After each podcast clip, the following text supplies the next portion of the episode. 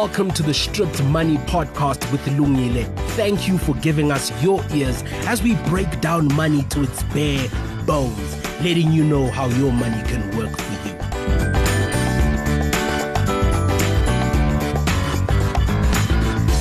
Welcome to the last episode of season one of Stripped Money Conversations.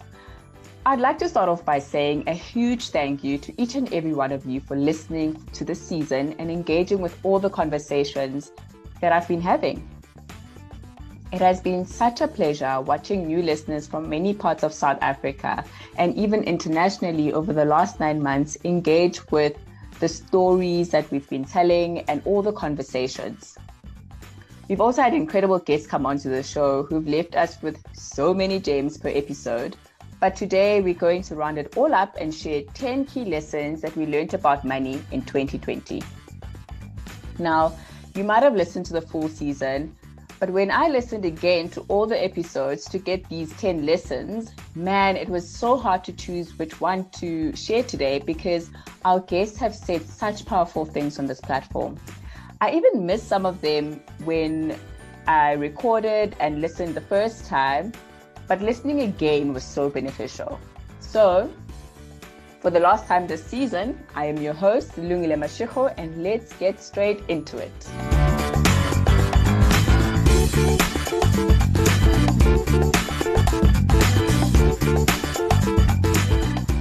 Lesson number one side hustle, baby. On the first episode of the season, I had the pleasure of having my hubby as my guest and we talked about how we manage money as a couple. Interestingly enough, we recorded this episode before COVID 19 hit South Africa.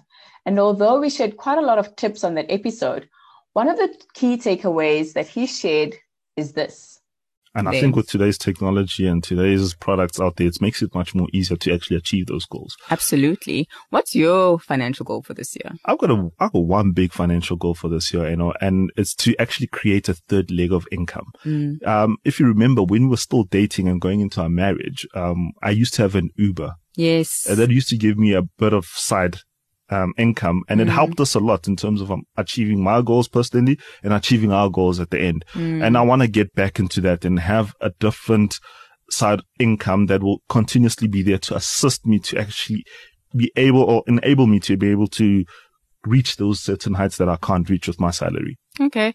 That's a good one. I think, yeah, that's a very good one. Um, I know, and I know you're very passionate about it's a sort of a third that. leg of income to our relationship, you know, not saying that we need to include anything third. No other thirds, but 100%. third incomes.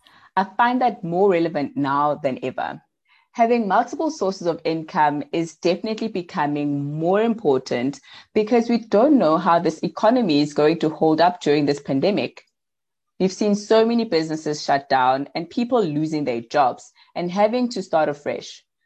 So if you can, See how you can create a side hustle to supplement your income, or as Henchard calls it, create a third leg of income. Lesson number two resist the urge to adjust your lifestyle should your salary increase. If you're lucky enough to have a salary increase this year, especially after the year we've had in 2020, then consider this shared by Tsepo it's it, I wouldn't say it's a moment, but it's something that I've consistently always done. Mm. And I only realized now that I man, I was actually doing the right thing. Every time I got a salary increase or I got more money, I never changed my lifestyle. Absolutely. I've yeah. kept the same car. I've basically kept the same clothes. Yeah, I'll buy clothes and, and shoes, but my lifestyle hasn't really changed. And I think that was very, very important because every time there was an additional income, I'd save it and invest it. Mm. So whether I was on corporate or was on radio or there were different types of gigs, my lifestyle stayed completely the same. Still driving the same car, still staying at the same place. And I think that, that for me was, was the game changer. And I only realized later that I, man, you're onto something. Like I know, man, I'm onto something. Like I'm doing the right thing. Yeah, I think that's the one trap that most of us mm. fall fall into. In that, when you get a salary increase or a bonus, yeah. oh my gosh, you need to ball. You need to yes. change your. People must, they must see, you. Oh, day, You've arrived. Now I'm in corporate. I must change my car. Yeah, and it impacts your finances. Your finances quite negatively in that you in, you're instead of growing, you're actually backsliding in terms mm. of you spending money that you that you actually should be saving and putting towards something that that will help you in the long term. I completely agree, you know. So the key here is that should you get a raise from your annual increase, change your job or get a promotion, take a moment to pause before you adjust your lifestyle upwards. Yes, it's not practical to say bank all the new money, but if you take a percentage of the new money and spend it guilt free, but use a majority of the remainder to help your future self by investing or paying off debt, you can really afford a new set of wheels when you're in a much better financial position. Remember, just because you can afford it doesn't mean that you must have it. Lesson number three be disciplined if you're trying to curb your debt. Our lesson number three is from recovered debtaholic Dineo Zamela. Woo, she had quite a journey recovering from debt, but one of the lessons that stood out for me was this. But it, it really was just discipline, you know, not going out and buying shoes, not going out and doing whatever. I think um, actually in making my new friends, and there were many transitions during that four years, including me eventually ending up working for the Sunday Times, the Business Times. Um, and I remember when I started working, um, my friends from um, there can tell you they used to be like, because mm, the way I used to dress, but that was because I didn't buy clothes. So I'd yeah. literally come to work in jeans and a t-shirt, you know. Um, and yeah, it was just going over my like this is all we've got. If push comes to shove, we will buy new things. But it was a whole lot of um, discipline, um, focus, really having to be like, I'm, I'm, I'm determined. You know, I am the prize. Let's not yeah. lose track of it. Um, and it, it was satisfying as well, keeping a track um, or keeping track of all the things that I was paying off at the same time. Um, I think there are few things more satisfying um, than seeing that zero balance, yeah. calling up the bank and saying, "Hi, please close it," you know, um, and then calling them like a month later just to make sure um, yeah. that it's been closed. So the lesson here is plain and simple: keep your eye on the prize. Don't be tempted to get things in the short term that shortchange your long-term goals. And lesson number four is don't be financially in the dark. Pay close attention to your money. We actually had two guests share this lesson with us. One being Guli Gwala in our Dealing with Divorce episode.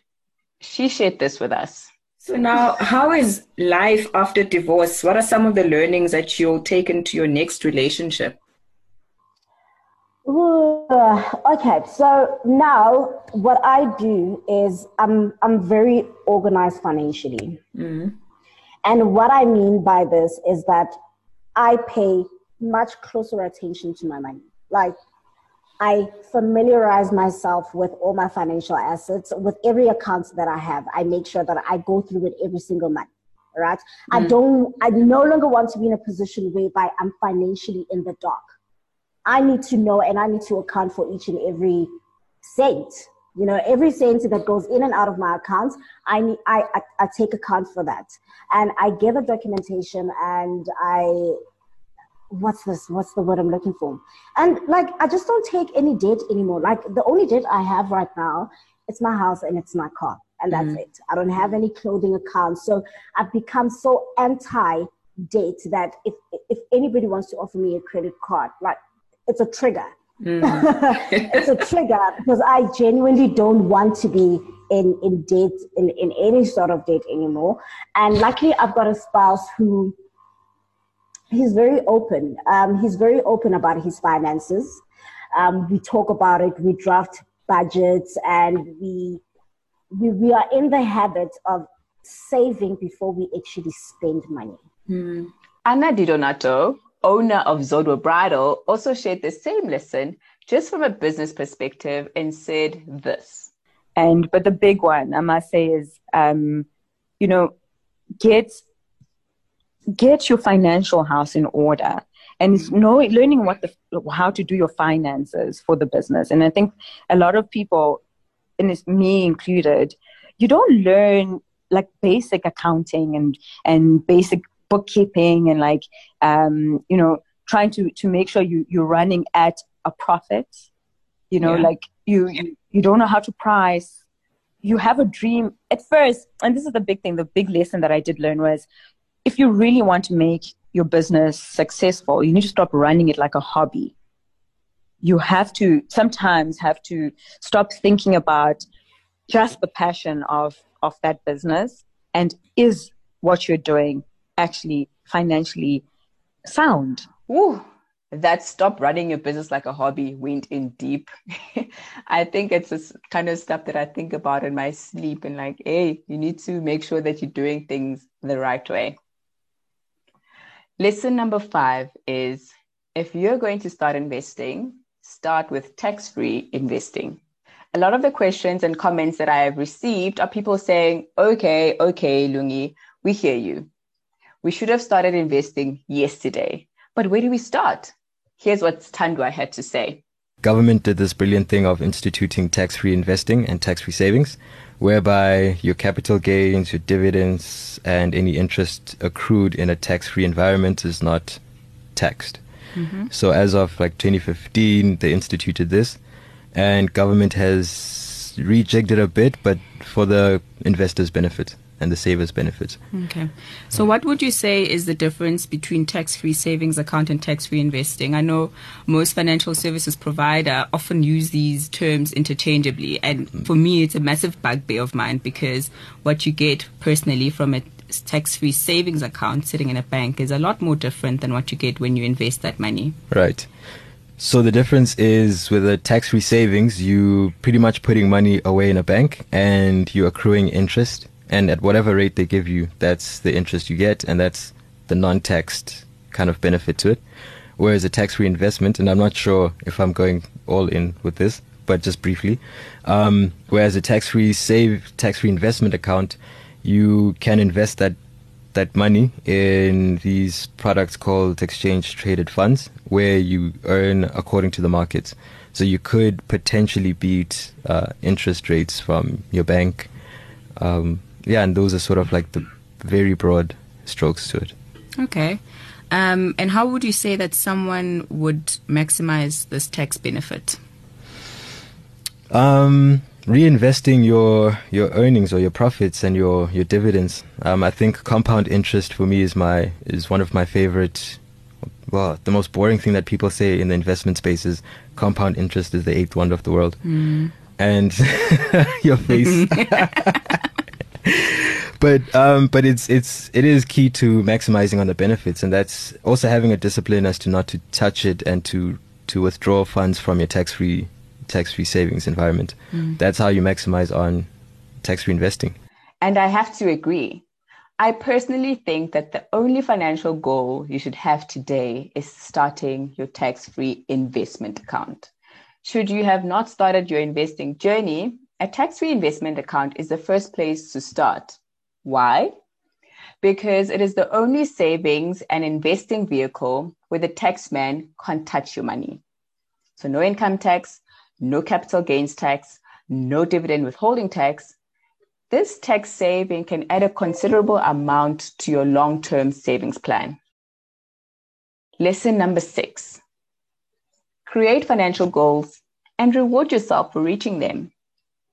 Tumi Piker spoke about how he disciplines himself when it comes to running his business and rewarding himself after reaching certain milestones. Being an entrepreneur is not an easy feat, and some say that it's a thankless job. Dumi spoke about how he rewards himself and how that stops him from digging into his business finances. If I want to spend money or if I want to do something, I work towards something and then I reward myself for it. Mm. So, for example, in business, you know, I set myself, you know, targets for the business to say if if the EBITDA number for the business is is this and, and we reach that that that that milestone, then this is how much I will reward myself. So the business, you know, obviously we reach the target. And if I don't reach the target, then I don't take I don't reward myself. So that that's worked pretty well and it also motivates me to get to where I want to be. And then that's where I get to reward myself because you know, I don't feel guilty. I deserve it and I have achieved the target. So it's like in, it, as an employer, employee, you know, you, you, you, they set targets for you. And if you, if you reach the target, you get a bonus. And so I do the same thing, even though it's my business, I set goals, I reach the target and I, you know, pay myself a bonus. Lesson number seven is live within your means. When I spoke to Gugu Sidaki about how to teach your children about money, it was interesting that the lessons shared can still be applied in adulthood, like this one. One of the hardest things for for adults to do, and I'm sure you can attest to that as well. I mean, it's something that I struggle with quite a bit, um, is living within your means. Mm-hmm. You know, understanding that you know if you have a rand and the rand needs to last you the next six days, the next 12 days, or whatever the case is, is one of the most difficult things to do. And because credit is so easily available, easy money is is is, is mm. everywhere. You know, people take for granted the, the the habit of living within your means. And I think the sooner that is taught, the earlier that is taught, um, the quicker people will be able to um, start investing and then ultimately creating wealth. So, as a parent, if you can teach your child um, to live within their means, um, whatever that means for for the child, so whatever is age appropriate, mm. I, I, promise you, you would have made a massive difference in your child's life. So, if if and, and one of the biggest lessons with with living within your means is delayed gratification and and it's teaching children boundaries so if you say to a child i'm going to give you ice cream or you're going to get ice cream but just not right now mm. you know you're going to have to wait a day an hour whatever the case is but getting children into the habit of waiting for things that they want for whatever reason. So whether they still have to accumulate money or whether you have to accumulate money in order to get them the things that they want. However you want to teach that lesson that's probably one of the best ways um, to teach children about money one of the first lessons that you actually need to teach your children. Delayed gratification is something that we sometimes struggle with. And I've found that if I wait a little bit before I get something, I often forget about it, which just highlights how unnecessary the expense would have been. So if you really want something, maybe rest and too. You might save yourself some cash. Lesson number eight. There is power in the collective. Stokvels have transformed from what they used to be to be a really powerful vehicle for financial freedom when done right. I really enjoyed hearing about this particular story from Palesa. Can you, you've obviously probably heard a lot of Stokvel stories.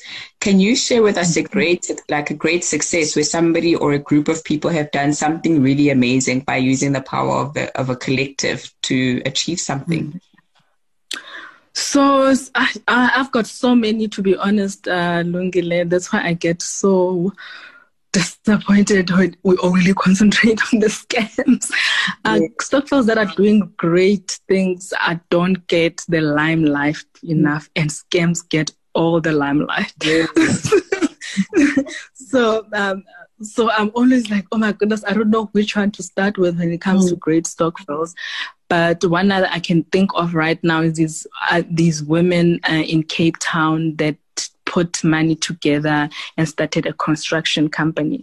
But they were a stokvel at first. One of the ladies, they were just ha- having a rotational stokvel, and one of the ladies uh, was working for a construction company where they were doing bricks. And uh, so she knew the ins and out of the suppliers and everything. And then she pitched the idea to her to her stokvel and said, "Hey guys, instead of us rotating the money, I mean it's great, it's working for us in terms of saving, but um, I think we should get into." construction uh, instead of the rotating the money let's save the money and start into that um, then they started uh, raising the capital. They registered a company, and they she, resigned at her job, unfortunately, because she was really passionate about this.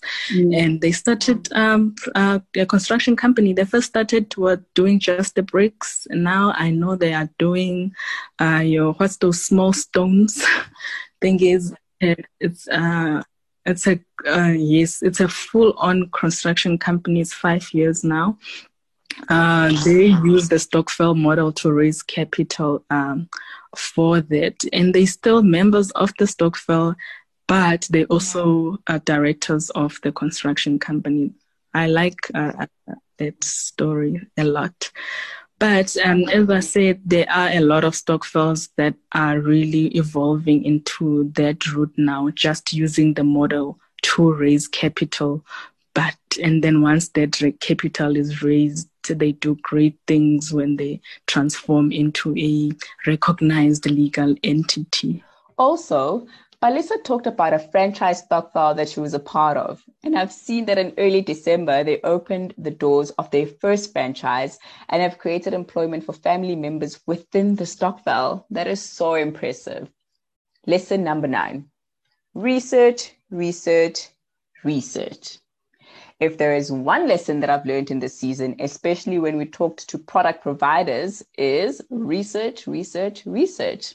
And here's what Vusi Matebula had to say when it came to investing in property. You then also need to do your research you know um, about uh, about the property and sometimes that can involve getting you know a specialist uh, involved you know like we said when you're buying a sectional title you know you need to look at uh, the, the, the, the, financials. You need to look at the rules. You need to look at, you know, the cost of the, the, the levy for, for that particular unit, etc. So, you, you know, you need to have a look at all of those things. You need to understand the property itself, the structure. You know, what are the things that you may need to change? You know, is the plumbing up to scratch? Are there mm-hmm. any um, renovations that you that you need to do? Is there any ongoing maintenance work that you need to uh, that you need to be aware of? You need to understand not only that particular property and that particular complex, but the surrounding uh, properties and neighborhoods as well. In general, what kind of a neighborhood you know is this? You know, so you, you got to understand all of those things. You know, you got to be clear about how much are you willing to spend do the research in this area. What is the going price for a property of this nature? And if I compare it to other properties of a similar nature in other areas, am I getting a good deal or am I overpaying? You know, um, kind uh, kind of a situation. One of the examples I make for a lot of um, guys that I speak to is well, if someone is asking you to pay 1.4 million rand for a two bedroom um, townhouse or apartment in Midrand, for instance, you need to ask yourself, well, have I lost my marbles? Because that is the same that I'll be spending for a two bedroom townhouse in Morningside or in Bryanston. Got to ask yourself then, which is more of the, what is the right English word? which is the property or which property in the area is more in demand? Is a mm. two bedroom side more in demand than a two bedroom in Midrand. It goes without saying, you know, and as much as it may offend uh, certain people, why would you want to spend 1.4 million rand property in Midrand that is so far out of um, Sandton, for instance, where you could get the you know, in Sandton, you're clearly going to have more demand in a sort of call it um, far more demand uh, uh, neighborhood. And those are the things that you need to ask yourself. And you then need to ask yourself, well, so if I'm actually looking to buy outside these areas, by how much actually less should I be spending so I can get the benefit of price by not being in a high demand area? You know, you, you got to figure those things out yourself because those are not things that an estate agent, if you will, or a developer will tell you. They're trying to sell you a product. Yeah. They're not here trying to help you make an investment. No matter what they say, don't don't buy it. That's just that's a downright lie. There's no developer in this world or estate agent that is here to help you make an investment decision.